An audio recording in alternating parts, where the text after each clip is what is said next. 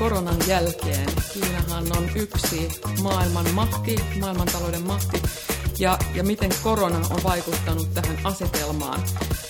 Kanssani keskustelemassa on Tuuli Koivu, Nordean pääekonomisti, ja minähän olen Elina Pylkkänen, palkansaajien tutkimuslaitoksen johtaja. Tuuli, tervetuloa. Kiitos. Miten, voiko sä vähän kertoa, että miten sä oot edennyt siihen pisteeseen, missä sä nyt oot urallasi? Joo, mä oon ollut melkein 20 vuotta ekonomisti. Kamala tunnustaa, mutta vuodet on vierinyt äkkiä.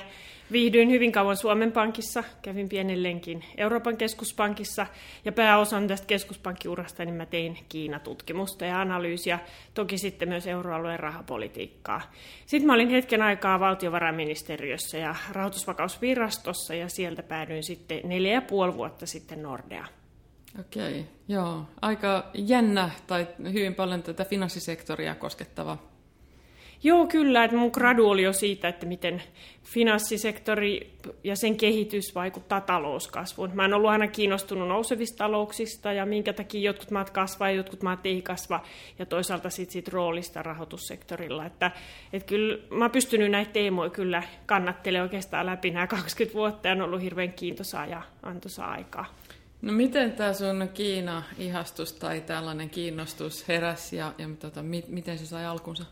No se on ihan sattuman kauppaa. Ei mulla ollut mitään suurta visiota, että musta tulee Kiina-ekonomisti, enkä mä nyt ehkä Kiina-ekonomisti nykyisin olekaan, mutta mä olin 90-luvun puolivälissä Jyväskylässä opiskelin ja, ja tota, otin ihan harrastusmielessä kiinan kielen kurssit pariksi vuodeksi oh. ohjelmaan. Silloin siellä oli kahden vuoden ajan tarjolla. Ja sehän oli hirveän hauskaa, mutta Kiina oli silloin kauhean eksoottinen, että se oli ihan huumorimielellä. Mutta mä menin sitten Suomen Pankkiin seuraamaan Baltian maita, ja Sutelan Pekka oli silloin siirtymätalouksien tutkimuslaitoksen pomona, ja hän yksi aamu ilmoitti, että kuule Tuuli, että nyt sun hommat loppuu, että Baltian maat liittyy EU-hun, eikä me voida enää tutkia niitä siirtymätalouksina. Mutta ei hätää, meillä on sulle uusi homma, että rupeat seuraamaan Kiinaa. No mä olin sille, että okei, käyhän se hirveän kiinnostava talous, en ollut koskaan käynyt Kiinassa, mutta muistin, että hei, että mähän on opiskellutkin kiinan kieltä, että, että, ja siitä oli itse asiassa alkuvuosina hirveä apu. Kyllä mä sitten luin siis lisää. lukea kiinan kieltä? En, mä osaan ihan sellaista turistikiinaa, ja sekin on rapautunut näiden vuosien aikana. Mutta silloin alkuvaiheessa niin Pekingissäkään niin taksit ei paljon englantia puhunut, mm. eikä he tiennyt niitä virastoja, joihin mä olin menossa, niin se oli hirmuisen hyvä, että osasi neuvoa taksit oikeisiin osoitteisiin ja paikkoihin ja tilata ravintolas ruuat. Et se wow, oli jo niin kuin iso. Paljon, niin, se kyllä. oli jo paljon, no, että, no. että se oli ihan sattuman kauppaa, mutta kyllä Kiina vei mennessään. Että Ai kahdeksan jaa. vuotta täysin, mä olin Kiinan ekonomisti, eikä koira karvoistaa pääse. Kyllä se on edelleen hirveän kiinnostava. Nyt mä katson sitä ehkä vähän niin kuin Suomen ja muun maailman talouden näkökulmasta, mutta hirmuisen kiinnostava talous ja maahan se on kaiken kaikkiaan. Niinpä. Ja siis, että varmaan siellä on tutkittavaa niin paljon, että koko elinikä varmaan menee. Kyllä, joo. Mä joskus naureskellut, että sitten eläkkeellä mä sen kielen otan haltuun. Kirjoitat oman kirjan siitä ja niin poispäin. Katsotaan. Mutta hei, tota, koronaepidemia lähti Kiinasta, niin mitä sä sanot, onko se korona nyt ohi siltä, tai et Kiinan osalta, ja, ja miltä se näyttää nyt sitten siellä sekä tautitilanteen puolesta, mutta et ehkä tämmöisen niin kuin pintapuolisen taloustilanteen puolesta? Joo, en missään nimessä sanoisi, että korona on ohi. Toki nyt ihan viimeiset pari viikkoa jännitetty sitä, että lähteekö nämä Pekingin tartunnat uudestaan nousuun. Siellähän yli sata tautitapausta on, kun tätä äänitellään, ja Peking on joutunut sulkemaan aika isojakin kaupunginosia ihan täysin. Ja mitä olen sinne yrityksiin ollut yhteydessä, niin kontrolli on taas tosi tiukkaa, mutta ei koko maan osalta ole jouduttu menee tällä kertaa näihin rajoitteisiin. Ja varmasti tämän toisen aallon osalta ollaan paljon paremmin valmistautuneita, ehkä myös vähän avoimemmin tartutaan siihen nyt Kiinassa. Et kyllä mä tällä hetkellä luottaisin siihen, että se pysyy kohtuullisen paikallisena ja, ja uusi epidemia saadaan kuria aika nopeasti, mutta silti niin se korona on jättänyt pitkät jäljet, erityisesti kiinalaisen kuluttajaan. Et mehän ei tiedetä, kuinka paljon Kiinassa on työttömiä, niitä tilastoja ei käytännössä ole olemassakaan, tai ne on ihan roskaa, mutta kyllähän puheet kertoo siitä, että työttömien joukko on kasvanut selvästi, ja, ja se heijastuu ihmisten epävarmuuteen ja kulutuksen heikkouteen. Niin, kulutus on, on yksi asia tietysti ja sitten Kiinan vienti on toinen asia ja, ja, ja me ollaan riippuvaisia sieltä Kiinan tuonnista. Selviääkö Kiina nyt tästä koronakriisistä muita maita niin kuin paremmin, esimerkiksi verrattuna Yhdysvaltoihin? Mitä sä ajattelet? No saa nähdä. Kyllähän se USA-tilanne huolestuttaa. Jo mm. ihan vaan niin kuin Suomenkin talouden kannalta, että USA on se maailman suurin talous ja jos ei he saa tätä tautitilannetta pikkuhiljaa kuriin, niin kyllähän se niin on koko maailman talouden kannalta tosi huolestuttava, että mitä ihmettä USA-taloudelle muutaman kuukauden päästä kuuluu. Et just tänään katsoin niitä käyriä, että jos, jos verrataan sairastuneisuutta ja kuolintapauksia suhteessa siihen ensimmäiseen kuolintapaukseen, niin, niin sellainen aika on nyt USAssa jo kulunut ensimmäisestä koronakuolemasta, että käyrän olisi pitänyt taittua jo alaspäin, jos muiden maiden polku olisi seurattu, mutta USAssa valitettavasti kehitys on edelleen ylöspäin ja, ja tilanne on tosi epävarma. Että nyt, nyt tämän tiedon näyttää sille, että Kiina saavuttaa USAta aika paljonkin ehkä mahdollisesti tämän koronakriisin jälkeen, mutta ei Kiina tästä tosiaan mitenkään helpolla selviä, että, että se kotimaan sektori on kärsinyt, mutta just myös vientipuoli, että kyllähän USA on Kiinallekin hirmuisen tärkeä veturi, ja ilman USAta niin Kiinankin on vaikea kasvaa, että kyllä se vientisektori on Kiinassakin aikamoisen epävarmuuden kohteena. Toki tässä niin kuin sektorit ja yritykset on hyvin eri viivalla. Mm. Mehän ollaan kaikki rynnätty kauppoihin ostamaan uudet etätyölaitteet ja kodin elektroniikkaa, ja mehän tiedetään, että ne kaikki tehdään Kiinassa. Mm. Että ei se Kiinan vientisektori niin kuin mikä ihan toivoton ole ollenkaan ollut tämä kevät verrattuna moniin muihin maihin, mutta kyllä se ilman muuta se USAn heikkous heijastuu sinne Kiinaankin. Että kaikki on niin keskinäisriippuvaisia nykyisessä. Nimenomaan, tämä mm. globalisaatio on kyllä. nyt toden, tai totta, kyllä. konkreettista totta. Miten, miten sitten tämä Kiina ja Kiinan terveydenhuoltojärjestelmä selvisi tai selviytyy tästä? Ei se ole ehkä selviytynyt vielä. Joo, no yllättävän hyvin ehkä voisi näin todeta, että Kiinahan käyttää julkista rahaa yllättävän vähän terveydenhuoltoon, ihan samoin kuin eläkkeisiin tai koulutukseenkin, että aika paljon ihmiset sitten maksaa itse, mutta Kiina onnistuu rajaamaan kuitenkin se taudin leviämisen aika pitkälti sinne Wuhaniin. Et toki oli muissakin provinsseissa näitä tauteja, mutta nämä päätalousalueet, Shanghain alue, Kanton, selvisi aika vähällä. Ja, ja sitä kautta niin he pystyivät keskittämään myös näitä telttasairaaloita ja muita sinne Wuhaniin, ja siitä yllättävän niin kuin hyvin sitten selvittiin. Kyllähän paljon lukuja ja uutisia siitä, että kuolinluvut on ainakin kymmenkertaiset verrattuna siihen viralliseen, oliko se nyt neljä tuhatta. Että kyllähän siellä on käyty haastattelemassa hautausurakoitsijoita ja uurnia on mennyt kaupaksi sen epidemian mm. aikana paljon, paljon mm. enemmän. Että eihän me totuutta saada ikinä tietää, mikä se Kiinan todellinen tilanne oli, mutta että just nyt näyttää aika hyvälle, että, että Kiina tiukat kontrollit, mutta myös se, mitä ihmiset siellä korostaa, siellä asuvat sekä kiinalaiset että ulkomaalaiset, että kyllä kiinalaiset suhtautuvat myös jokainen hirmuisella vakavuudella. Että mm. niin kuin mun kollegat esimerkiksi Sanghaissa, niin nämä muutamat viikot, niin he eli ihan täysin neljän seinän sisässä. Yksi aikuinen kolmen päivän välein poistui ostamaan ruokaa, hengitysmaski kasvoilla ja äkkiä takaisin kotiin. Ei heillä tullut mieleenkään käyttää edes kaikkea mahdollista ulkoiluaikaa, vaan kyllä se niin kuin hirmuisen kurinalaisesti suhtauduttiin tähän tilanteeseen. Mm, joo. Mikä, mikä siinä on motiivina, että näitä peitellään, näitä yhtäältä tartuntoja ja yhtäältä sitten taas talouslukuja, työttömyyslukuja?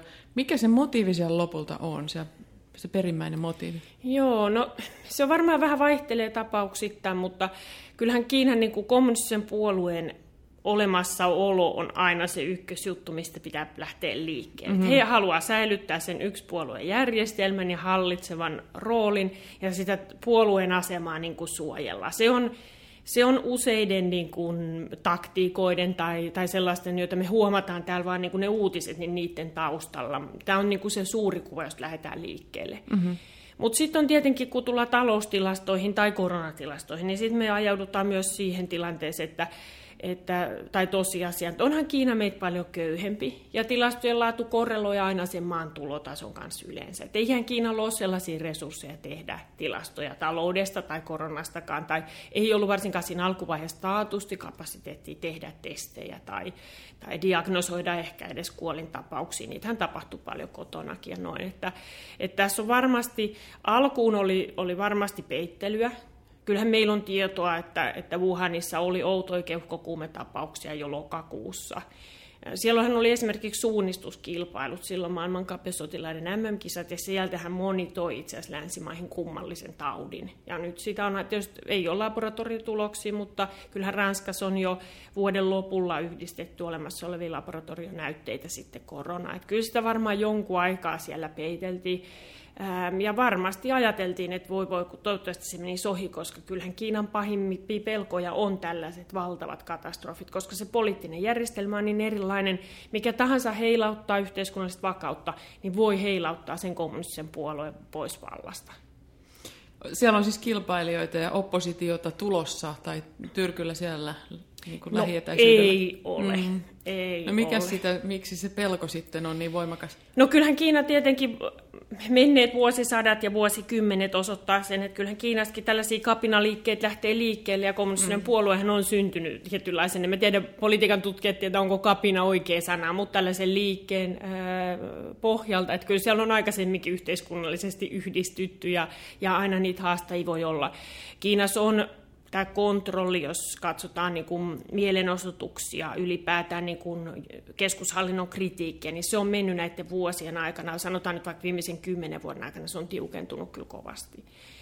Sosiaalinen media ja nämä tekniset apukeinot ehkä salliikin sen, että kommunistinen puolue pystyy niin kuin hyvin tiukasti rajaamaan ne keskustelun aiheet, ja jos vähänkin epäilyttävä keskustelun aihe lähtee yhtään leviämään sosiaalisessa mediassa, niin kyllä siellä on heti suuri iske päälle. Että, et tota, mä muistan 2000-luvulla äm, usein tapasin Kiinassa Linda Jakobsonin, jolla on siis vuosikymmenien päähän, hän on asunut Pekingissä varmaan, olisiko 70-luvulla ensimmäisiä kertoja, ainakin 80-luvulta kirjoittanut monta kirjaa, joita mä kyllä suosittelen. Niin Linda aina mietti sitä, että mihin se kommunistisen puolueen valta voisi niin kuin loppua ja mikä olisi se pahin pelko. Niin yksi sellainen oli, hän ajatteli, että tulee joku vaikka luonnonmullistus, joka sitten paljastaa sen korruption ja muu, joka on ollut kommunistisen puolueen sellainen ongelma. Ja tuli Sitsuanin maanjäristys. Nyt en ihan muista, vuodet menee aina sekaisin, mutta oliko se nyt sitten 2000 seitsemän, kahdeksan. Mun piti olla menossa vielä silloin sinne Sichuaniin, mutta se kaikki peruttiin sitten siltä alueelta pariksi vuodeksi itse asiassa. Ja se maanjäristyshän oli hirmuisen tuhosa. Tuhansia ja tuhansia ihmisiä kuoli ja erityisesti kuoli lapsia. Ja sitten selvisi, että miksi lapset kuoli, miksi koulut nimenomaan sortu oli, että ne oli korruption takia huonosti rakennettu ja paikalliset virkamiehet oli niin korruptoituneita, että he oli ottanut hirmuiset rahat. Ja tämä oli tavallaan se skenaario, joka Linda oli pystynyt niin kuin mielessään rakentamaan. Ja tietojen mukaan niin kyllä silloin Sichuanissa jouduttiin aikaa aggressiivisesti niin kuin pysäyttämään monta mielenostosta, koska totta kai vanhemmat halusivat löytää syyllisen. Yhden mm. lapsen politiikka, niin sehän oli monen perheen niin kuin ihan äh, hirmuinen katastrofi. Ja tota, ei siitäkään sitten mitään seurannut. Niin, saatiin tukahdutettua kyllä, tällaiset kyllä. sivuäänet. Joo. Joo. Keinot on tuollaisessa autoritaarisessa yhteiskunnassa ihan erilaiset tietenkin kuin meillä. Kyllä. Joo, no kiitos. Tämä oli aika hyvä tämmöinen taustotus tähän. Jos me puhutaan nyt siitä vielä koronasta, koronakin on, voi olla sitten tällainen, joka voi niin kuin tavallaan ilmituoda sen korruptiorakenteet siellä, mutta ei tähän mennessä nyt ole sit pystynyt sit näköjään. Ei joo, se on ollut aika, he on saanut sen hoidettua, ihmiset tosiaan pelkän, pelännyt ihan oman turvallisuuden vuoksi, jäänyt sitten koteihin ja, ja mennyt aika niin kuin rauhallisesti, mutta se mikä on selvästi nyt komission puolen huoli on tämä työttömyys. Et kun siellä tämä kansankongressi esimerkiksi siirtyi parilla kuukaudella eteenpäin ja sitä pidettiin tuossa toukokuun loppupuolella, niin sen jälkeen siis puheissa niin kasvutavoitettahan ei julkaistu. Puheet oli myös ehkä astetta niin kuin, enemmän suuntautuneet ihan siihen työmarkkinaan, miten me saadaan työttömyyttä hoidettua ja sinne ne paukut nyt laitetaan, koska kyllähän Kiinassa se politiikka on koko ajan ollut, että kun ihmisillä on töitä, väylä vähän parempaa, niin silloin hän pysyy usein niin kuin tyytyväisenä ja sitä kritiikkiä ei sitten sinne keskushallintoon kanssa suuntaudu.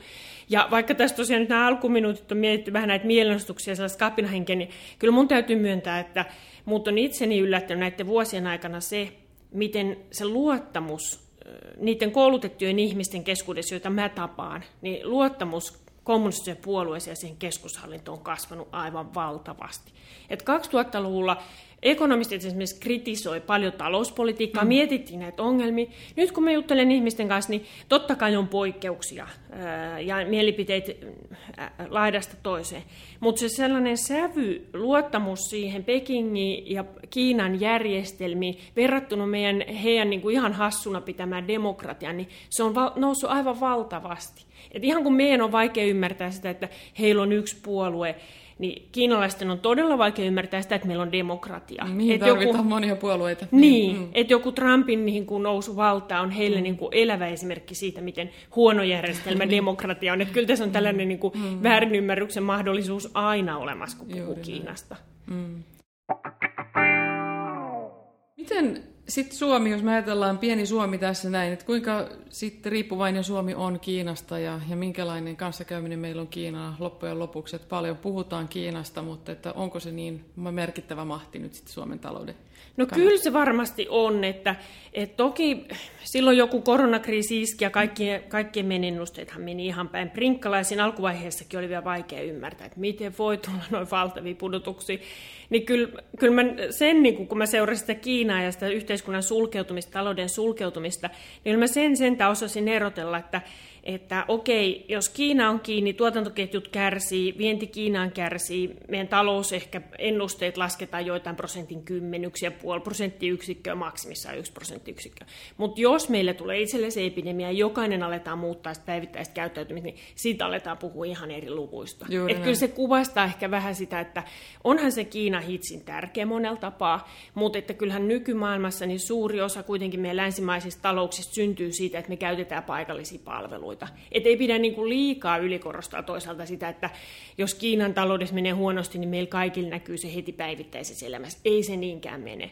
Mutta jos me jokainen katsotaan ympärillemme, ää, niin kyllä mä väitän, että mitä meillä on päällä, elektroniikkaa, jota me käytetään, niin heittämällä puolessa lukee Made in China vähintään. Mm. Et onhan se niinku ihan valtava nousu ollut ja moottoria tähän myös meidän päivittäiseen elämään, mitä se tarkoittaa. Yksi linkki on tämä kauppa, mutta sitten on tietenkin suorat investoinnit. Suomalaisilla yrityksillä on Kiinassa paljon työntekijöitä, paljon tuotantoa, sitä kautta yritetään hakea myös sitä pääsyä sinne Kiinan markkinoille, se on usein niin kuin välttämätön siltäkin kannalta. Mutta varmaan tämä epäsuora ja tavallaan psykologinen vaikutus on vielä suurempi. Et jos Kiinan taloudella menee huonosti, siihen reagoi nykyään kansainväliset rahoitusmarkkinat. Se tarkoittaa sitä, että suomalaistenkin yritysten on vaikeampi saada rahaa, rahan hinta kallistuu. Kyllä mä sanoisin, että se, ne epäsuorat linkit on, on jopa sitä kauppaa ja, ja investointivaikutuksia suuremmat. Mm, meillä on lähinnä peloteltu siitä, että me ei saada komponentteja riittävästi meidän omiin tuotantoketjuihin. Onko Joo. tämä niin kuin hyvä, tai siis sellainen validi pelko? On se, joidenkin yritysten kohdallahan se on ihan elämä ja kuoleman kysymys, että miten ne tuotantoketjut kulkee ja liikkuu mm. kotavara Kiinasta. Moni yritys on ollut ihan niin kuin joutunut keskeyttämään tuotantoja sen takia, että Kiinasta ei tule tavaraa, mutta että kokonaistalouden kannalta niin, niin tosiaan se vaikutus on kuitenkin pienempi verrattuna siihen Kiinan kokonaisvaikutukseen tai sitten siihen, että tosiaan esimerkiksi tämä epidemia tuli meille. Mm. No mitä sä näet, että, että muuttaako tämä korona nyt sitten maailmantaloudessa jotain valtasuhteita tai ylipäätään jotain kaupan tai, tai arvoketjuja tai, tai m- miten tämä muuttaa? No aika monihan silloin miettii, kun, kun pandemia oli vain Kiinassa, että nyt varmaan tuotantoketjut lähtee pois Kiinasta. Mutta mitä mä juttelen niin kun aika laajankin yritysjoukon kanssa, niin Kyllä yrityksissä oli heti selvää se, että jos toimitaan kapeilla marginaaleilla, niin kuin monet yritykset, vaikka elektroniikka, niin kuin siellä pitkissä ketjuissa joutuu toimimaan, niin ei siellä siirretä sitä tuotantoa ihan kepeästi mihinkään, kun kustannukset väjäämättä heti nousee. Ja tota, jos ei asiakas ole valmis maksamaan siitä tuotantovarmuudesta. Ja aina jos sulla on kilpailija, joka ottaa sen riskin, että yksi tuotantopaikka, hirmuiset skaalaedut, niin silloin todennäköisesti kukaan muukaan ei uskalla liikahtaa. Et mä muistan niin kuin 2000, en kerro mitään liikesalaisuuksia, varmaan jos muistelen, että 2000-luvulla, jos kävin niin kuin suomalaisten vaikka kännykkälaturien eh, tehtaassa, niin se laturi tai sieltä tehtaat poistuessaan maksaa tasan euron. Ja jos se saatiin painettua 99 senttiä se oma kustannus, niin se oli jo huima niin kuin saavutus. Että marginaalit, joissa monet yritykset nykymaailmassa pelaa, niin voi olla niin kapeet, että niin. ei siellä niin kuin lähdetä mm. yhden pandemian takia sitten siirtämään. Mutta sitten kyllä minulla on niin kuin ystäviä tuollaisissa kansainvälisissä konglomeraateissa, joilla on teollisuusalan yrityksiä ympäri maailmaa, ja siellä on jo kauppasodankin niin kuin jäl- jäljiltä käytetty kaikki energia viimeiset kaksi vuotta siihen, että on mietitty tuotantoketjuja uudestaan, yritetty väistää Kiinaa, yritetty väistää USA Kiinan tuotteille asettamia tulleja. Että tässä on kyllä yritykset hyvin niin kuin erilaisissa asemissa, joillaan on jo kansainväliset tuotantoketjut ja voidaan miettiä ja kanavoida uudestaan, mutta jos lähdetään siirtämään vaikka jotakin elektroniikka-alan valtavaa tehdasta, jossa voi olla vaikka 10 000, miksi enemmänkin, mutta vaikka 10 000 työntekijää jonnekin muualle. Ei se käy ihan käden käänteessä. Sun pitää olla kuitenkin aika koulutettu se työvoima, ne nukkumispaikat, ne dormitorit, missä ne työntekijät asuu, mistä sä löydät niin kuin sen infran, riittävästi sähköä. Kyllä mä muistan 2000-luvulla kaikissa firmoissa tehtaissa, joissa mä kävin, oli vielä sähkögeneraattorit, koska mikä päivä vaan voi tulla sähkökatkos Kiinassakin ja sitten se oma dieselgeneraattori piti laittaa ää, toimimaan varmasti kun mennään Kiinan ulkopuolelle, niin jotta sä voit yhdistää sen saman kustannustason, sen ympäröivän infran, työvoiman saannin, logistiikan sieltä ulos, ei se ole mikään helppo palapeli. Ja sitten moni yrityshän on Kiinassa senkin takia, että Kiinassa on ne valtavasti kasvavat markkinat. Ja jos sä haluat sinne päästä, niin usein se ensimmäinen kysymys ostajalla on, että niin kuinka paljon sulla olikaan tuotantoa ja työvoimaa täällä Kiinassa. Eli Joo, nämä, nämä on, niin kuin, ne on syystä ne yritykset siellä Kiinassa, että en mä usko, että tästä tulee niin kuin valtavaa ryntäystä. Sitten on eri asiat, tietenkin lääkkeiden tuotanto, maskien tuotanto, tällaiset kriittiset asiat, joita varmaan nyt sitten valtiojohtoisesti aletaan niin kuin jakamaan ja tuomaan lähemmäs kotimaita. Huoltovarmuutta tai... enemmän. Niin, niin. niin. Mutta mut tämä protektionismi sun mielestä se ei ole tässä uhka?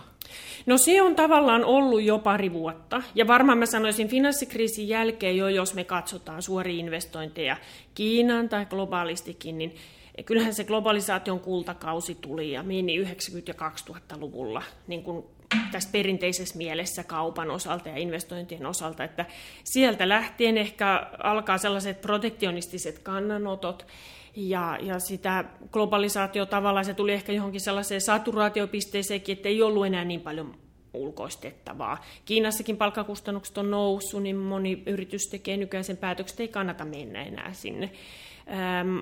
Ja varmasti tämä kauppasota toi siihen niin kuin lisää tosiaan hönkää, että monet konglomeraatit on miettinyt, että miten mä vältän tämän USA-Kiina-akselin. Ja elektroniikkateollisuus, korkean teknologian teollisuus joutuu ihan oikeasti nyt miettimään, kun USA asettaa isoja kaupan esteitä, isoja teknologian esteitä, että mihin me voidaan tämä meidän tuotanto viedä, jotta pääsy USAhan säilyy. Et kyllä kauppasodalla näillä poikoteilla, pakotteilla, joita USA erityisesti tällä hetkellä asettaa, niin niillä on kyllä, tulee olemaan firmakohtaisesti isokin merkitys. Mm.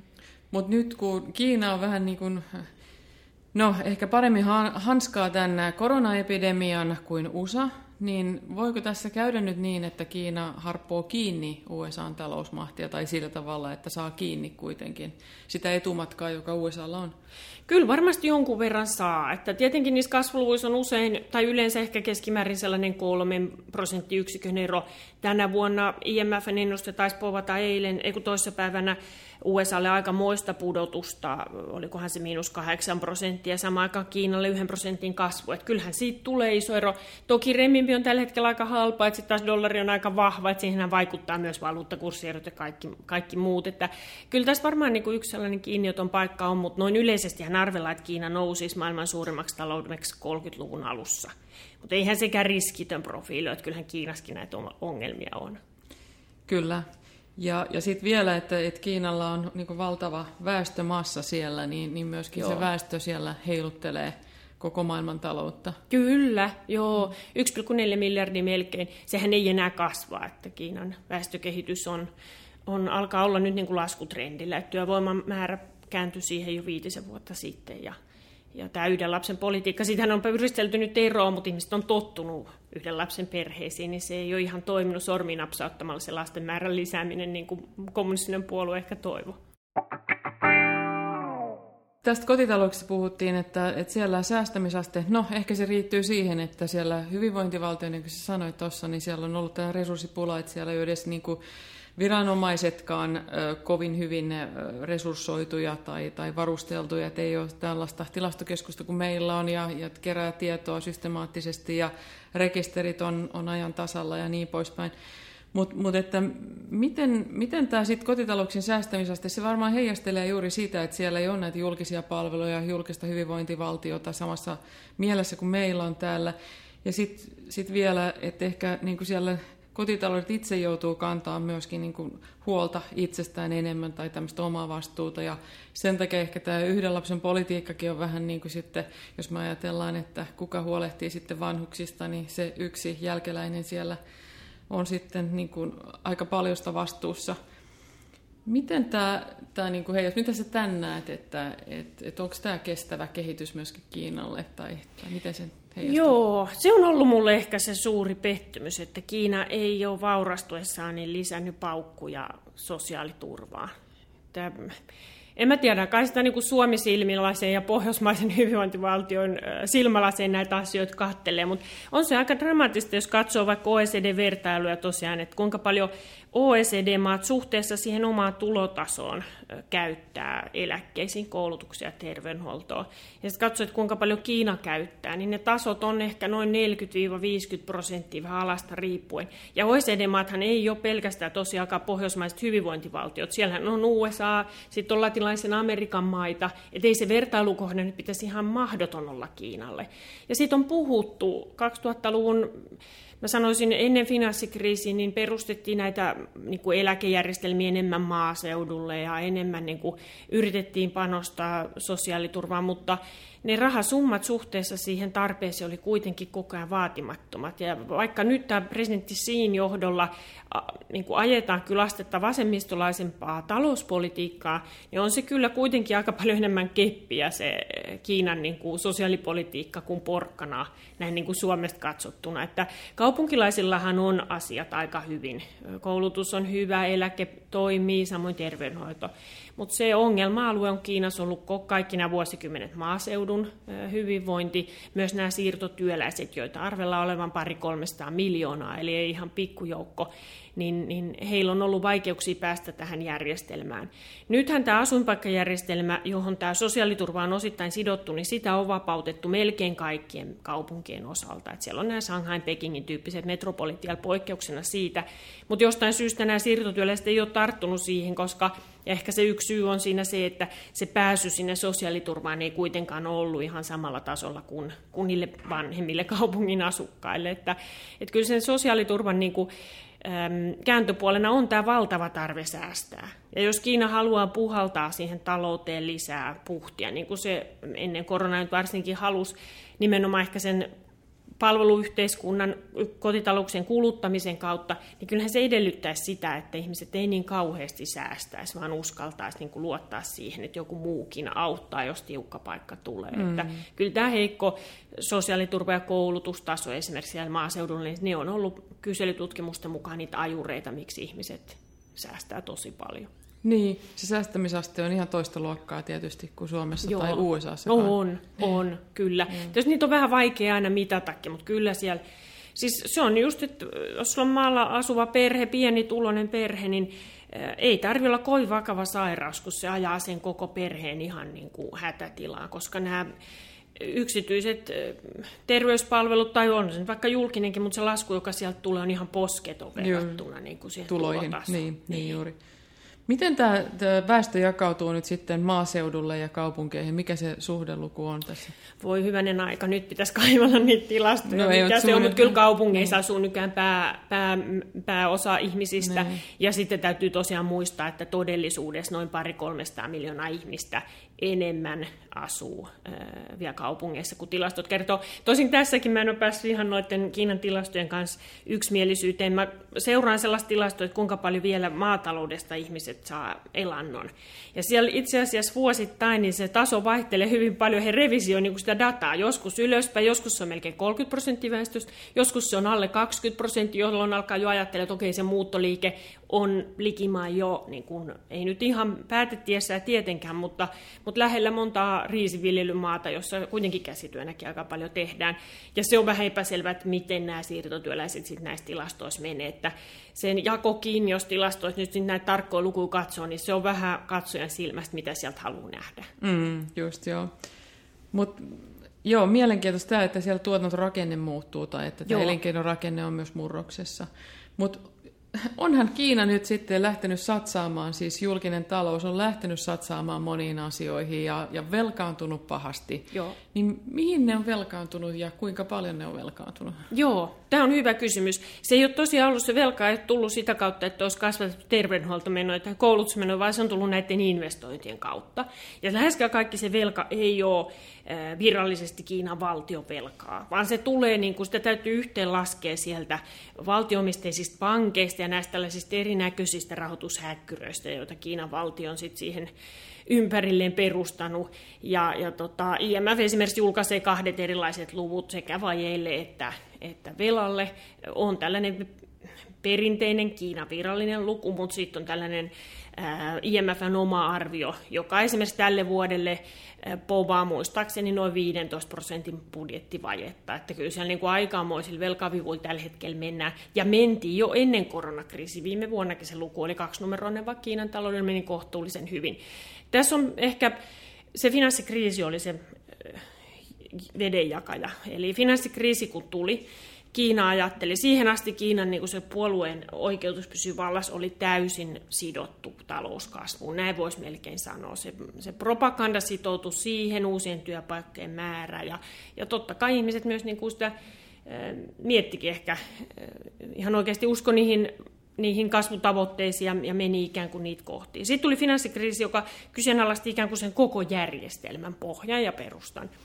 Ja, ja Kiina oli joutunut, Peking oli joutunut rauhoittelemaan itse asiassa talouskasvu 2000-luvulla provinsseissa, koska talous oli koko ajan vähän vaarassa ylikuumentua. Mentiin hirve, silloin oli ne kaksinumeroiset kasvuluvut, mentiin hirveätä laukkaa eteenpäin.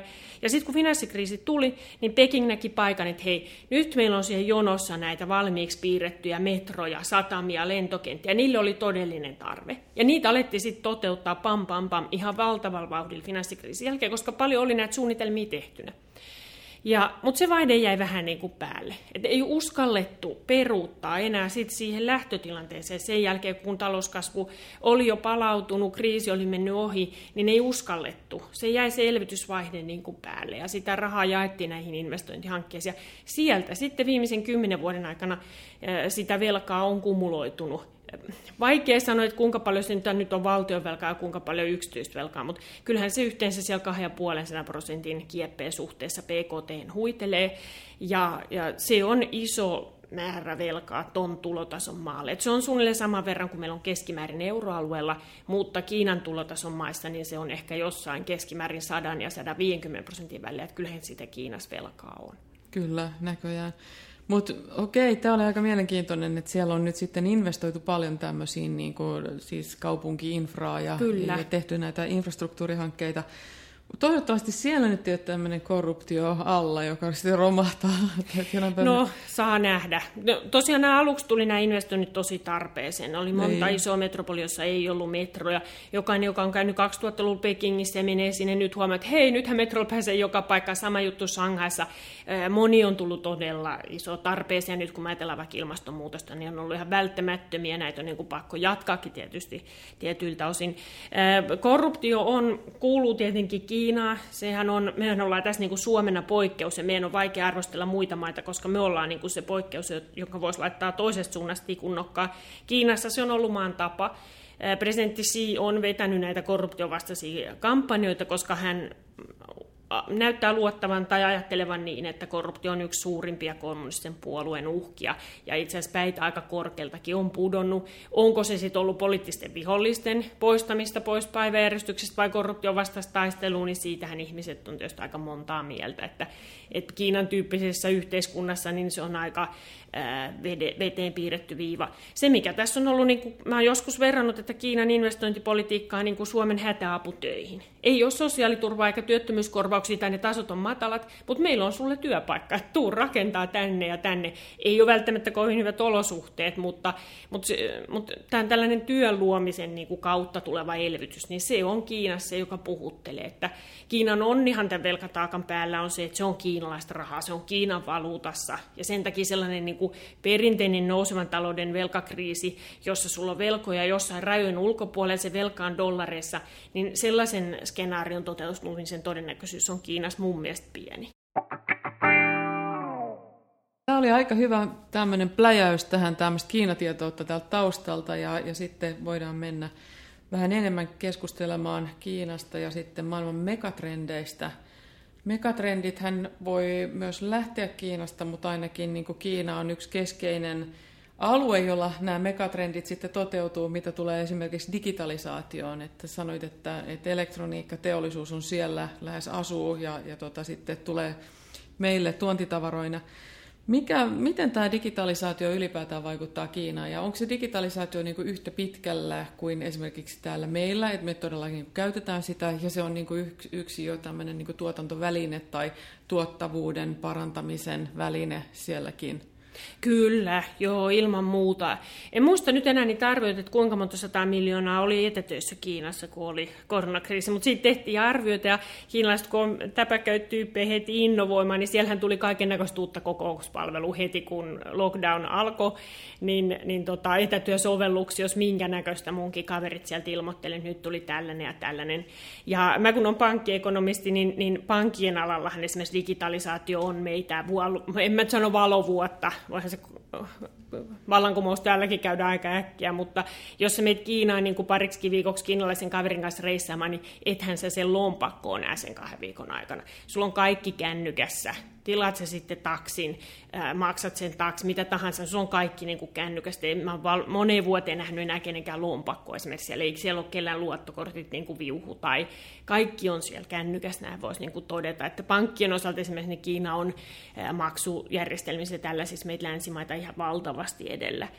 Ähm, Kiina on panostanut näihin juttuihin. Siellähän insinöörejä en muista nyt enää kuinka monta miljoonaa vuodessa valmistuu, mutta, mutta koulutustason nosto, sitä kautta se teknologisen tason nosto, maailmanmarkkinoiden vallutus, omien tuotteiden kehittäminen. Se on näitä pitkiä ohjenuoria, joita Kiina on noudattanut ja nähnyt sen väylän nousta sieltä maailman tehtaasta niin kuin sellaiseksi johtavaksi taloudeksi niin, niin se on ollut siellä jo, mä sanoisin 10-15 vuotta, niin kuin, pidempäänkin totta kai, mutta sellainen aivan niin kuin valtava strategia. No onhan siinä tapauksessa sit edellä USAta myöskin. On, niin. on tällaisissa asioissa.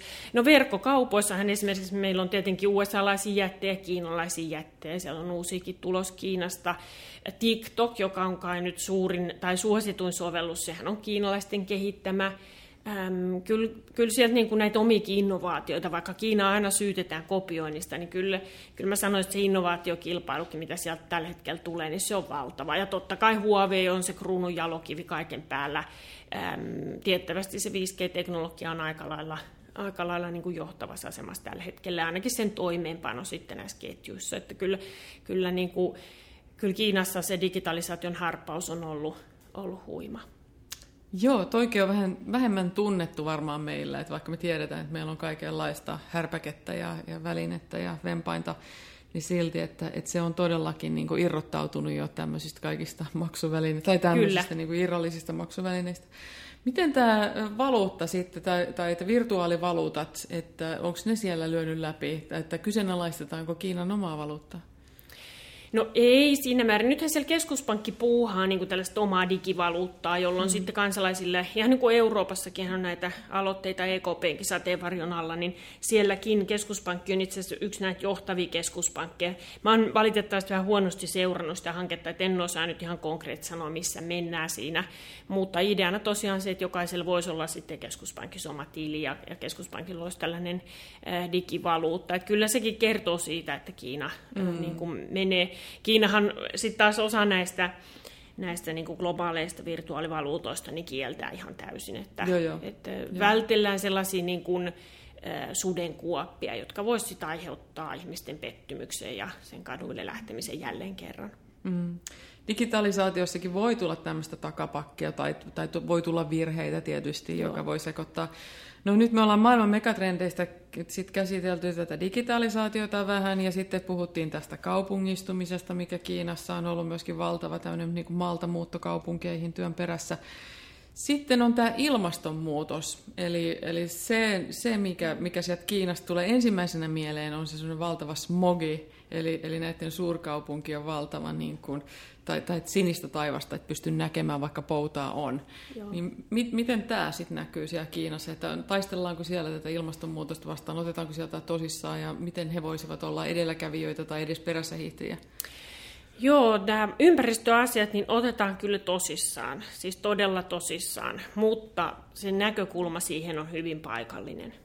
Eli Peking esimerkiksi on tällä hetkellä yleensä, kun siellä viime aikoina on käynyt, niin sitä sinistä taivasta tosiaankin näkyy, ja se tilanne Pekingissä alkoi parantua itse asiassa mun mielestä monilta tavoin Pekingin olympialaisten aikaa 2008. Silloin siirrettiin raskasta teollisuutta paljon pois Pekingin ulkopuolelle, mutta nimenomaan siirrettiin. Ei se sitä tarkoittanut, että ne savupiiput olisi jotenkin suodattimet sinne tullut välttämättä tehokkaammiksi, mutta ehkä sitäkin vähän tapahtuu, mutta kyllähän Kiinassa tätä hiilikaivos, hiilivoimala hommaa on edelleen ihan liikaa. Ja sitten kun me katsotaan, että mistä se Kiinan valtava energian kysynnän kasvu, miten se katetaan, niin kyllähän siellä uutta hiilivoimalaa rakennetaan edelleen, että, että se on osittain niin kuin myös niin kuin huijausta mennä vaan näihin suurikaupunkeihin ja ajatella, että no nythän tämä tilanne on paljon parempi.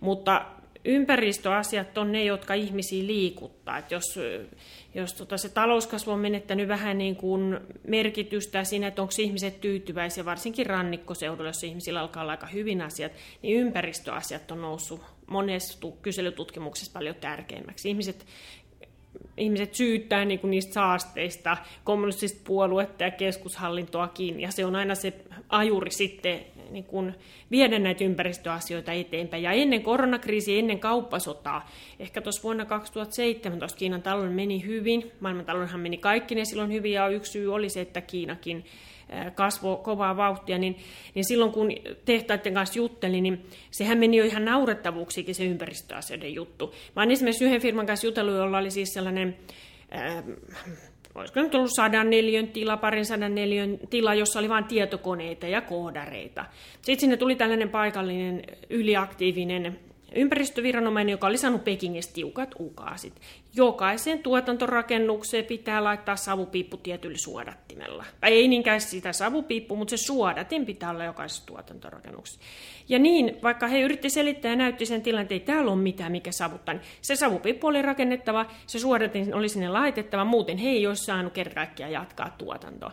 Että tässä on niin kuin, se menee joissain määrin niin kuin ihan yli se homma, ja meni ehkä silloin 2017, mutta sitten tässä on näitä jakoja. Ulkomaisia yrityksiä kohdellaan aina tiukemmin kuin kotimaisia. Pekingin kohdellaan ihan eri lailla kuin siellä sisämaassa.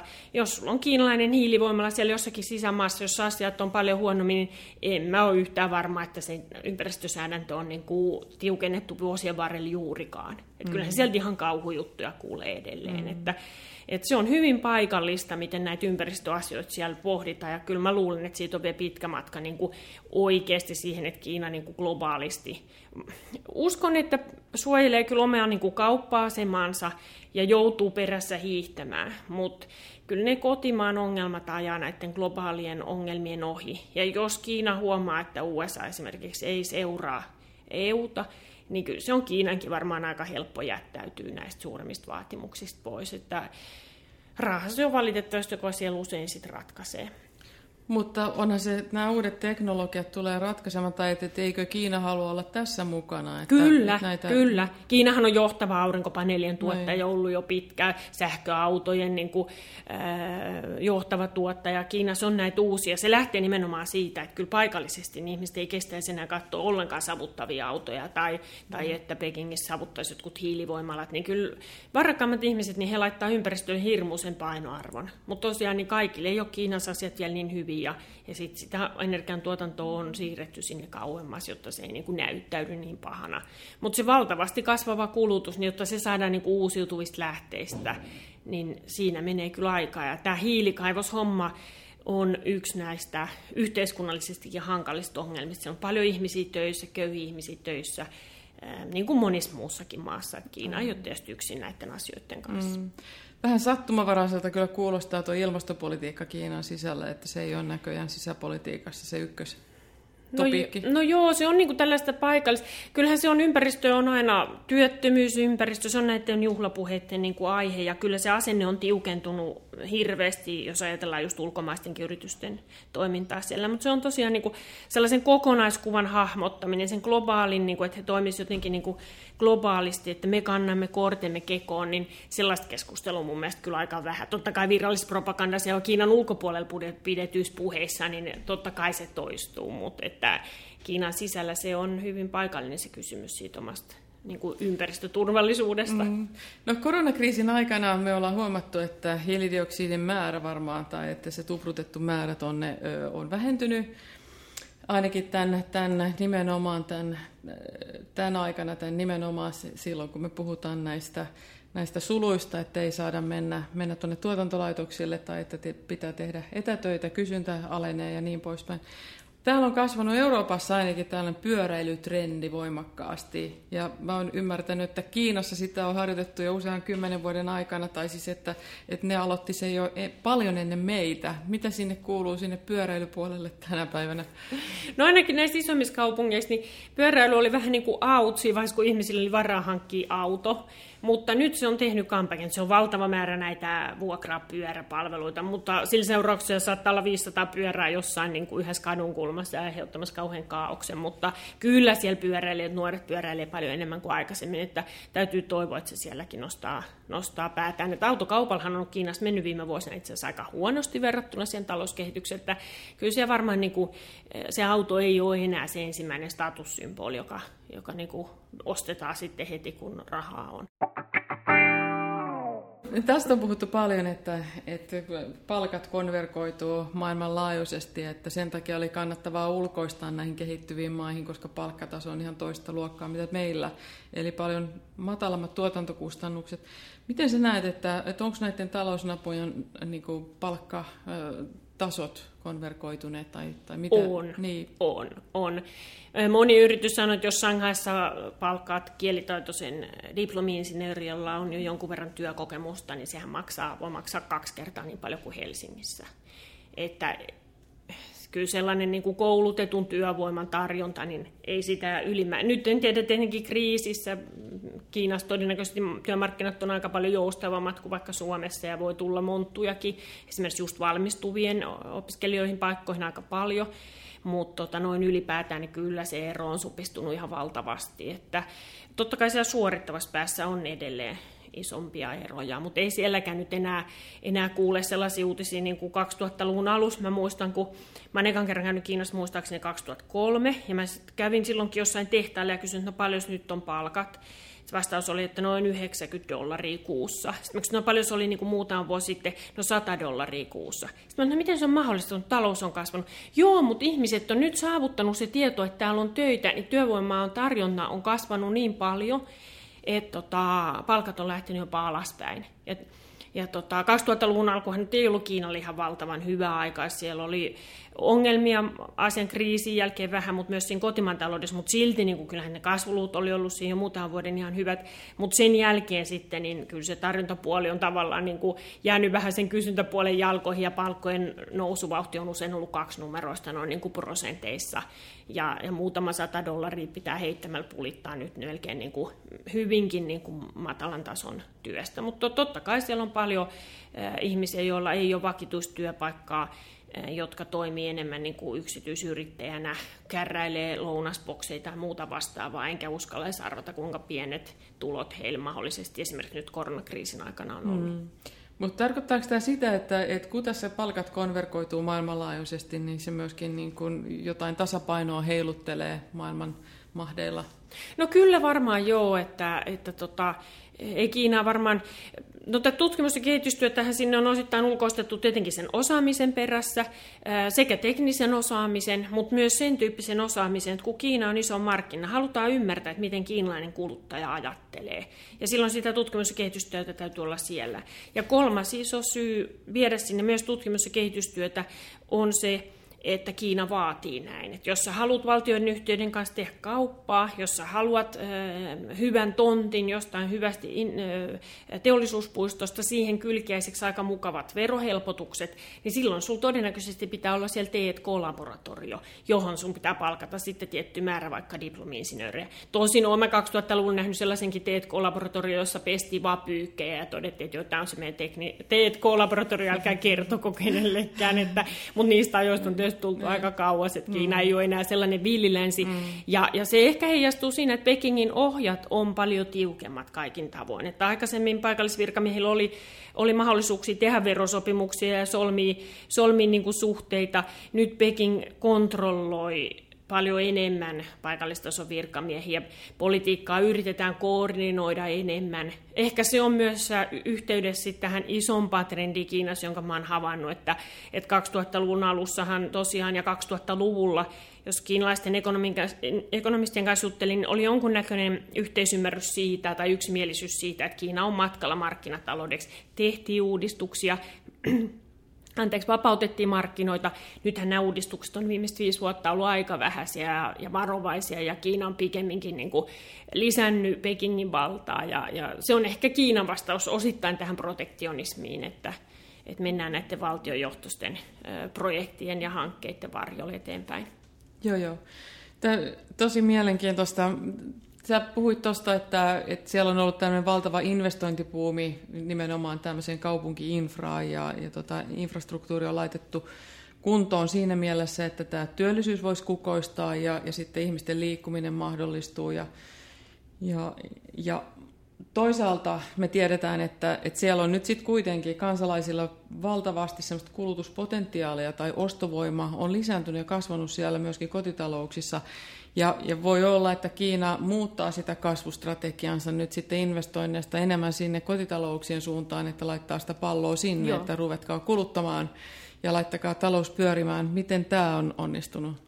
Joo, kyllä. Sitä on tehty jo pikkuhiljaa ja vaikka nämä liikkeet on aika pienet, että investointiaste on edelleen varmaan siellä noin 40 prosenttia, on nyt hetkeä kattonut, niin kyllä niitä sitten pikkuhiljaa kuitenkin huomataan se, että palvelusektori on se, joka kasvaa ja esimerkiksi työvoiman osuudessa, niin ei teollisuus ole kasvanut enää moneen vuoteen, vaan se maataloudesta tuleva työvoima menee sinne palvelusektorille. Että kyllä pikkuhiljaa se rakenneuudistus ja raksuttaa ja, ja tosiaan varmasti tämä kauppasotakin oli jo yksi sellainen kiihnytin näille politiikoille siinä mielessä, että nähtiin se, että ei voida olla niin riippuvaisia muista maista. Se vientisektorin rooli väistämättä pienenee, kun Kiinan koko kasvaa. Kaikki markkinoit yksi maa ei voi hallita, se johtaa näihin ongelmiin ja, ja tota, silloin sen kasvumoottorin täytyy olla se kuluttaminen.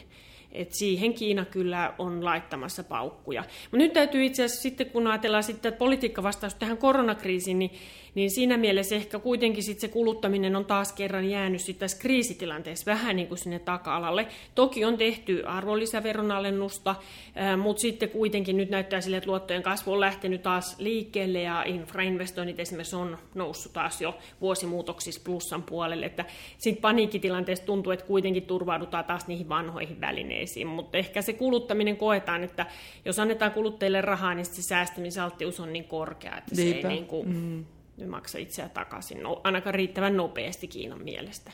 Aivan.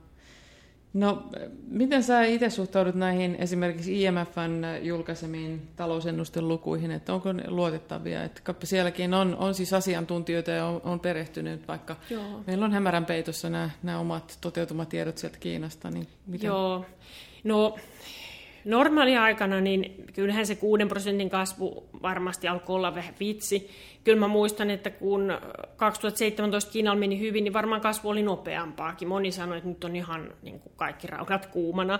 Sitä ennen oli selvästi ollut heikompi vaihe, johon nämä viralliset kasvulut ei reagoinut, ja kauppasodan jäljiltä varmasti oli taas viime vuosi jo heikompi. No nyt Kiina on sitten yllättäen tämän koronakriisin jälkeen kuitenkin julkaissut aika mataliikin kasvulukuja ja tällä hetkellä tosiaan ne odotukset pyörii yli yhden prosentin kasvun kieppeillä. Kasvutavoitetta ei ole tälle vuodelle laitettu. Ja nyt ekonomistit on aika yksimielisiä siitä, että kyllä Kiina ainakin yrittää haarukoida sen todellisen vaikutuksen. Totta kai siellä on sitten tämä tekninen heikkous, joka varmasti aiheuttaa ongelmia siihen tilastointiin, mutta just tällä hetkellä näyttää sille, että Kiina ei olisi manipuloinut juurikaan näitä tilastoja. Mutta että eihän, ei voi tietenkään sulkea pois sitä mahdollisuutta, että sitten toipuminen vaikka tästä koronakriisistä yllättäen alkaa näyttää tilastojen valossa vähän paremmalle, mitä sieltä tihkuu niin kuin tietoja ruohonjuuritasolta. Mutta nyt alkuvuosi näyttää, että tilastot olisi ollut ihan ok. Nyt siirrytään sitten pohtimaan, että mitäköhän se Kiina ajattelee meistä, Suomesta. Mm. Se on tärkeä kysymys aina suomalaisille. Kiina on sijoittanut myös meidän talouteen aika paljon, tai yrittänyt investoida, ostanut, ostanut myöskin meiltä suuria yrityksiä, Finkinoa, Supercellia ja muuta. Niin mitä tämä merkitsee, tämä omistuspohjan muutos suomalaisille yrityksille ja ylipäätään Suomen kansantaloudelle? Joo, pitkäänhän me oltiin ihmeessä, että miksi Kiina ei yhtään investoi Suomeen, vähän niin kuin loukkaantuneitakin, ja yritettiin niin kuin hankkia tänne niitä investointeja. Että, Ruotsi on mennyt jo noin paljon kiinalaisia investointeja, ja me ei jotain vikaa taas kerran, kun ne investoi meille. Mutta nythän näitä tällaisia lippulaivahankkeita on tullut, että tämä Supercellin kauppahan on yksi suurimmista kiinalaisten Euroopassa toteuttamista kaupoista esimerkiksi arvoltaan, ja, ja monta muutakin esimerkkiä on tullut. Varmasti se on kaikille hyvä asia, että omistuspohja niin kuin laajenee, ja siihen tulee monipuolisuutta. Yksittäiset yritykset varmaan kokee sen äh, niin kuin eri lailla. Kiinalainen omistaja saattaa olla hyvinkin niin kuin etäinen, jättää sen uuden yksikön länsimaissa hyvin niin kuin vapaasti toimimaan, niin kuin se on toiminut aina ennenkin joku edustaja kerran vuodessa ehkä käy tsekkaamassa, että kaikki toimii, ja, ja se voi olla ihan siinäkin. Mutta sitten on yrityksiä, jotka integroidaan tiukemmin sinne kiinalaiseen yrityskulttuuriin ja, ja isompaan emäyritykseen, tuotantoketjut saattaa olla tiiviimmin linkissä ja silloin voi olla, että ihan päivittäisiin toimintatapoihinkin tulee eroja. Että siinä on isot, isot tota, erot yritysten välillä, mutta kokonaisuutena mä ajattelen, että ilman muuta hyvä, että, että kiinalaistakin rahaa tänne virtaa. Totta kai Kiinalla on ollut monta syytä laajentaa omaa niin kuin, toimivaltaa muualle. Ha, on haettu ensivaiheessa ehkä resursseja, hankittiin raaka-ainelähteitä, energialähteitä. Sen jälkeen siirryttiin hankkimaan enemmän teknologiaa. Osahan näistä kaupoista oli surullisen kuuluisia, vaikka IBMn kääntyminen Lenovox, joka nyt ehkä on jo vähän paremmissa kantimissa, mutta koko 2000-luvun oli ehkä elämä esimerkki siitä, että miten pieleen yrityskaupat voi joskus mennä.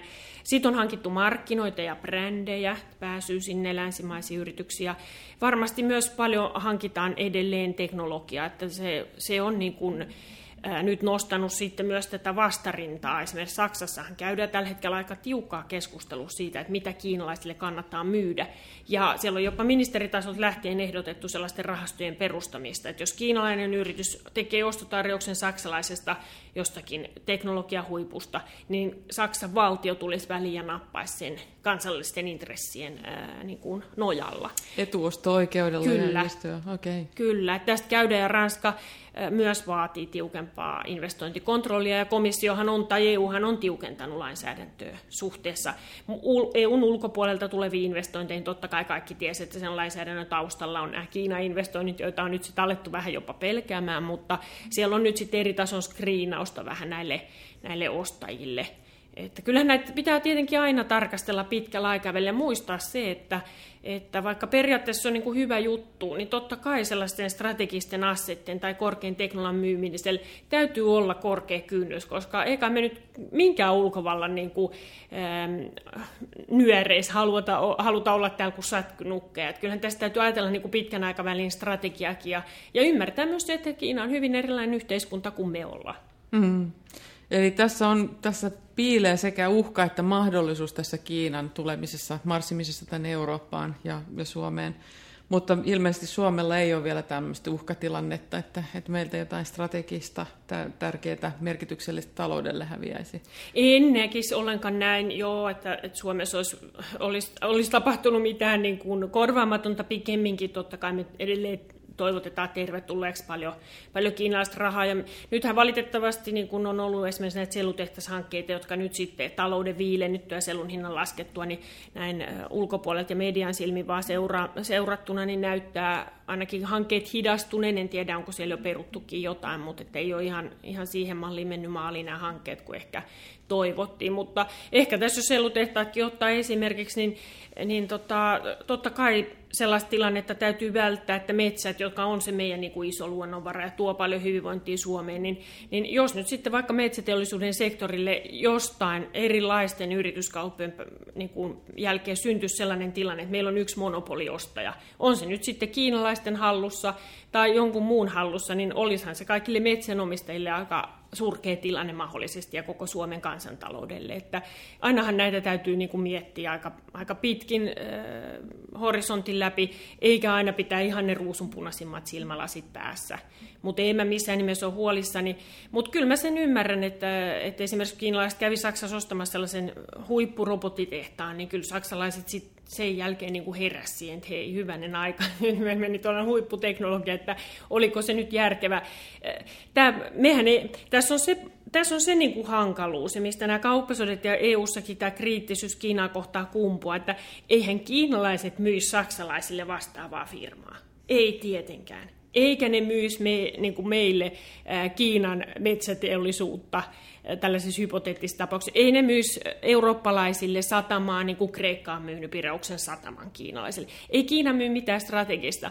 Saksalainen tutkimuslaitos arveli muutama vuosi sitten, että kolme neljäsosaa Kiinan Eurooppa tekemistä investoinneista on sellaisia, joita Kiina ei ikinä salli suomalla maaperällä.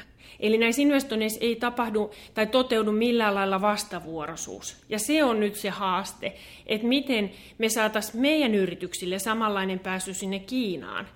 Tarkoittaako se sitä, että, että meidän pitää ensin rajoittaa aika vahvastikin kiinalaisten pääsyä tänne, jotta me voidaan sitten Kiinan kanssa yhteisymmärryksessä laskea näitä raja-aitoja? Nyt me ollaan aika monta vuotta hakattu päätämme sinne Pekingin muuriin ja, ja niin kuin yritetty saada meidän firmoille samanlaista pääsyä ja samanlaisia investointimahdollisuuksia Kiina. Aika moni sanoi, että se taktiikka ei ole purru. Kiina vaan sanoi, että jes, jes, mutta mitään ei tapahdu. Ja sitten on noussut tämä keskustelu, että pitäisiköhän näitä raja-aitoja nostaa, mm. jotta niitä voidaan toivon mukaan yhdessä laskea. Et en mä EU-ssa havaitse sellaista niin kuin, pysyvää Kiinan niin kuin, torppaamishalukkuutta, mitä sitten taas USAssa selvästi on paljon paljon enemmän, koska he ajattelee tätä asiaa niin kuin suurvaltataisteluna. Niin, juuri. Siitä päästäänkin sopivasti. Mitä jos Trump häviää vaalit, niin mitä, mitä käy tälle tasapainolle nyt sitten, että Kiina, USA, mitä ajattelet? Nythän Trump voi sanoa, että on itse asiassa aika maltillinen Kiina politiikassa. Se on ollut pitkä se väärin ymmärrys ympäriinsä, että tämä on niin kuin Trumpin syytä tämä kauppasota ja, ja, ja tämä on yhden miehen show ja kunhan Trumpista päästään, niin homma korjantuu. Se ei ole pitkään ollut enää se tilanne. Kyllä Obama jo omalla toisella kaudellaan tiukas Kiinan politiikkaa ja USAn hallinto jo silloin alkoi olla aika pettynyt Kiinaan. he koki, että Kiina on tehnyt lupaukset Ehkä USAssa tietyt tahot usko jopa, että Kiina on luvannut siirtyä kohti demokratiaa, mutta ainakin kohti markkinataloutta. Ja kun Kiina ei ole edennyt näillä poluilla, niin USAssa on suurta pettymystä Kiinan toimintaan. Samaan aikaan Kiina on pettynyt USAhan siinä, että USA ei niin ymmärrä heidän erityispiirteitä, ei ymmärrä sitä, että ei se demokratia joka paikassa toimi. Että tässä on niin kuin molinen puolinen jonkunnäköinen pettymys toisen niin vuosikymmenten ajan olevaa toimintaa. Ja oli niin kuin ajan kysymys, koska ajaudutaan sitten näihin ristiriitoihin. Ja se, että Kiina nousee, sotilasmahdilta nousee, että jos Pentagonin raportteja lukee, niin nehän on aika Kiina pelokkaita jo nyt, että Kiinalla on valtava kehittely siellä päässä menossa. Ja se on herättänyt USA sitten nämä kysymykset, että kannattaako meidän myydä kaikkea teknologiaa sinne. Ja, ja kongressi tänään viimeksi luun otsikon. Eilen oli taas asetettu nyt sitten Hongkongin nojalla osittain, mutta tällä viikolla tuli aikaisemminkin pelkästään näitä korkean teknologian vientikieltoja. Et kyllä USAssa se kongressi on tällä hetkellä niin kuin se Kiina-fobikko, vai mikä se termi onkaan, mm. eikä Trump. Ja voi Just, hyvin mm. olla, että Biden jopa hakee enemmän voimaa tähän Kiinapolitiikkaan liittoutumalla vaikka EU ja Japanin kanssa – Ja, ja sitten Kiina varmasti pelkää itse asiassa jopa enemmän tällä hetkellä Bidenin nousua kuin Trumpin nousua. Että toki Trump on heille arvaamaton todella vaikea vastapeluri. Koskaan ei tiedä, mitä hän twiittaa ja mitä tapahtuu. Mutta noin niin kuin suurissa linjoissa, niin kyllä Kiinassa varmasti aletaan nyt heräämään sen, että ei hitsi, ei se ollutkaan Trump, vaan se on paljon laajempi se aalto, joka nousee sekä kongressista, mutta sitten myös USA-laisista yrityksistä, ihan niin kuin EU-sakin yritykset, yritykset on hakannut päätä seinää siellä Kiinassa, että saataisiko me samanlainen niin kuin asema siellä markkinoilla kuin kiinalaisilla on tänne. Ja nyt aletaan pikkuhiljaa luopua siitä toivosta, että ei vitsi, että ei se Kiina välttämättä uudistu silleen niin kuin on kuviteltu. Ja se nousee tuollaisena erilaisena jättinä. Niin kestääkö nämä meidän kaupan rakenteet, voidaanko me sallia samanlaiset niin kuin olosuhteet. Niin kyllä yrityksetkin, meillä on yrityksiä moneen lähtöön, mutta sellainen yleinen sävy on kyllä muuttunut paljon Kiina kriittisemmäksi viimeisen viiden vuoden aikana se on valitettavaa, tietenkin me, me ekonomistit kannatetaan vapaa-kauppaa, niin. tuotannon pitäisi olla siellä, missä se on tehokkainta, niin, mutta tästä tulee politiikka mm. mukaan, tästä tulee tämä populismiaallon nousu, mm. jota vastaan tietysti poliitikot joutuu tekemään hyvin populistisia päätöksiä, joskus konservatiivisemmatkin puolueet, jotta näytetään niin kuin tehokkaille äänestäjien silmästä. Ja silloin ne ei ole niin kuin talouden kannalta välttämättä kauhean fiksuja ne päätökset. Mm, mutta toisaalta sitten taas meillä on pitkä aikaväli ja lyhyt aikaväli kyllä, tarkastelu. Että jos me ajatellaan niin pitkä aikaväli, niin kyllä ilmastonmuutoksen nämä kyllä. huolenaiheet nousee sieltä kyllä. esille, että siinä mielessä tämä kriittisyys voi olla ihan paikallaan. Kyllä, joo joo. Kyllä mä ajattelen, että hiilitullit ja muut, ne täytyy tuonne rajalle laittaa, sano Kiina mitä vaan, että ei, ei me muuten tästä niinku selvitä. Ja, ja suomalaistenkin yritys, mä tiedän, että siellä menee monella todella hyvin, he on tosi tyytyväisiä siihen toimintaan siellä, mutta pitkällä aikavälillä ja laajemmalla niin kuin perspektiivillä, niin kyllä mä nyt itse toivoisin, että Kiina ymmärtäisi tämän meidän huolen ja tekisi on niin oman osuuden siitä, että ne olosuhteet olisi eri maisille yrityksille enemmän tasapuoliset. Mm, taloudellinen kannustin yleensä aina Joo, puree näihin kyllä, asioihin. Kyllä, mutta hei, kiitos tästä keskustelusta. Vielä y- yksi kysymys. Tällainen, kun sä oot nyt seurannut Kiinaa niin läheltä, niin, niin miten se Kiina on muuttunut tässä vuosien varrella ja mitä asioita meidän pitäisi tietää Kiinasta? Kun mä en osaa oikein kysyä, kun mä en tunne sitä niin hyvin, että nyt kun sä tunnet sen, niin sä osaat asettaa sen oikein ja kiinnostavimman kysymyksen tähän sokeriksi pohjalle. Joo, kyllähän Kiinasta pitäisi ensinnäkin tietysti puhua ja tietää paljon enemmän kuin meistä kukaan tietää ja, ja ymmärtää. Se on, mä korostaisin sitä, että se on hyvin erilainen kuin meidän yhteiskunnat. Se keskustelu on erilaista ja se täytyy niin kuin laittaa siihen perspektiiviin. Ja, ja ehkä sekin pitää muistaa, että näissä asioissa ei ole oikeaa ja väärää. Että se, että heillä on erilainen poliittinen järjestelmä, talousjärjestelmä, ei se tarkoita sitä, että se olisi jollain lailla väärä. Nyt täytyy vain jotenkin yhteensovittaa sit näitä ajatuksia ja yrittää ymmärtää se toisen näkökulma. Mutta se, mihin mä vähän aikaisemmin jo vinkkasin, joka on ollut niin kuin taloustieteilijänä ehkä jonkunnäköinen, tai ei jonkunnäköinen, vaan ihan oikeasti niin kuin pettymys näiden vuosien aikana. Okei, se sosiaaliturva se jo vähän niin kuin käsiteltiin, mutta mutta kyllä mä itsekin ajattelin 2000-luvulla, että Kiina ihan oikeasti jatkaa uudistusten teillä, luottaa siihen, että markkinatalous toimii tehokkaammin kuin suunnitelmatalous.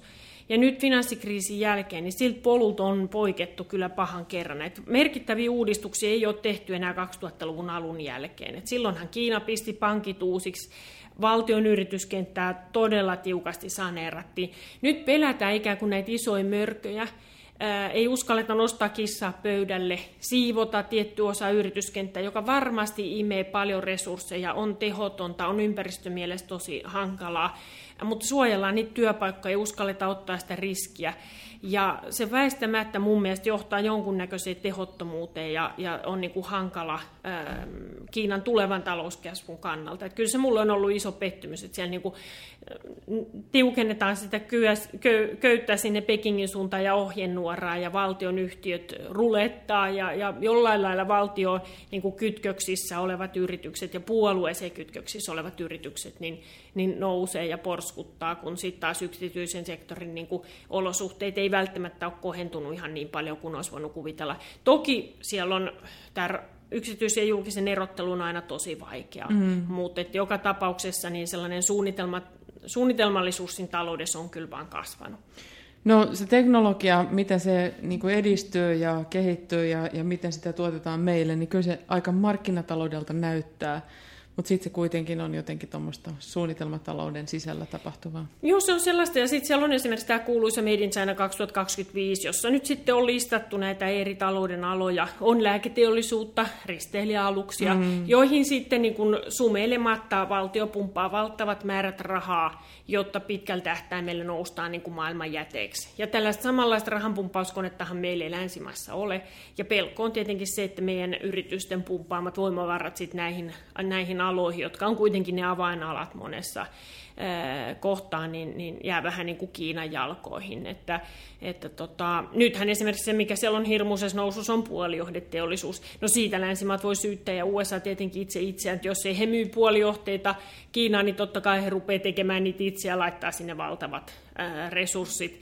Mutta Suomen osalta tietenkin esimerkiksi risteilijä risteilijöiden niin kuin laittaminen sinne Made in China 2025 ohjelmaan, niin tietenkin pelottaa siinä mielessä, että heillä on varmasti paukkuja kehittää sit tuotantoa aika nopeasti, ja silloin sieltä tulee ihan uudenlainen haaste, ja sitten Suomen tosi tärkeälle risteilijäteollisuudelle. Vau, tästä voisi keskustella vaikka kuinka pitkään, mutta se on sitten toisen podcastin aiheena sitten taas, mutta, mutta kiitos tästä. Tämä oli aivan loistava tietopläjäys tähän niin Kiina, Kiinaan ja Kiinan talouteen ja, ja myöskin niin kuin niihin tavallaan lähtökohtiin, mistä, mistä nyt tavallaan se, se koko järjestelmä kumpuaa ja, ja mitä meidän pitäisi todella sit taustasta tietää, jotta me ymmärtäisimme paremmin tätä kaikkea, että miten tämä toimii tämä mahti nimeltä Kiina. Voisitko sanoa tähän lopuksi vielä toivottaa meidän kuuntelijoille nyt sitten Kiinaksi hyvää kesää ja Ehkä mä sanon vaan näkemiin, Chachin. Onko se? Kiitos paljon. Okay, kiitos joo. paljon ja tota, mukavaa kesää kuulijoille. Hyvä, kiitos Tuuli. Kiitos. kiitos.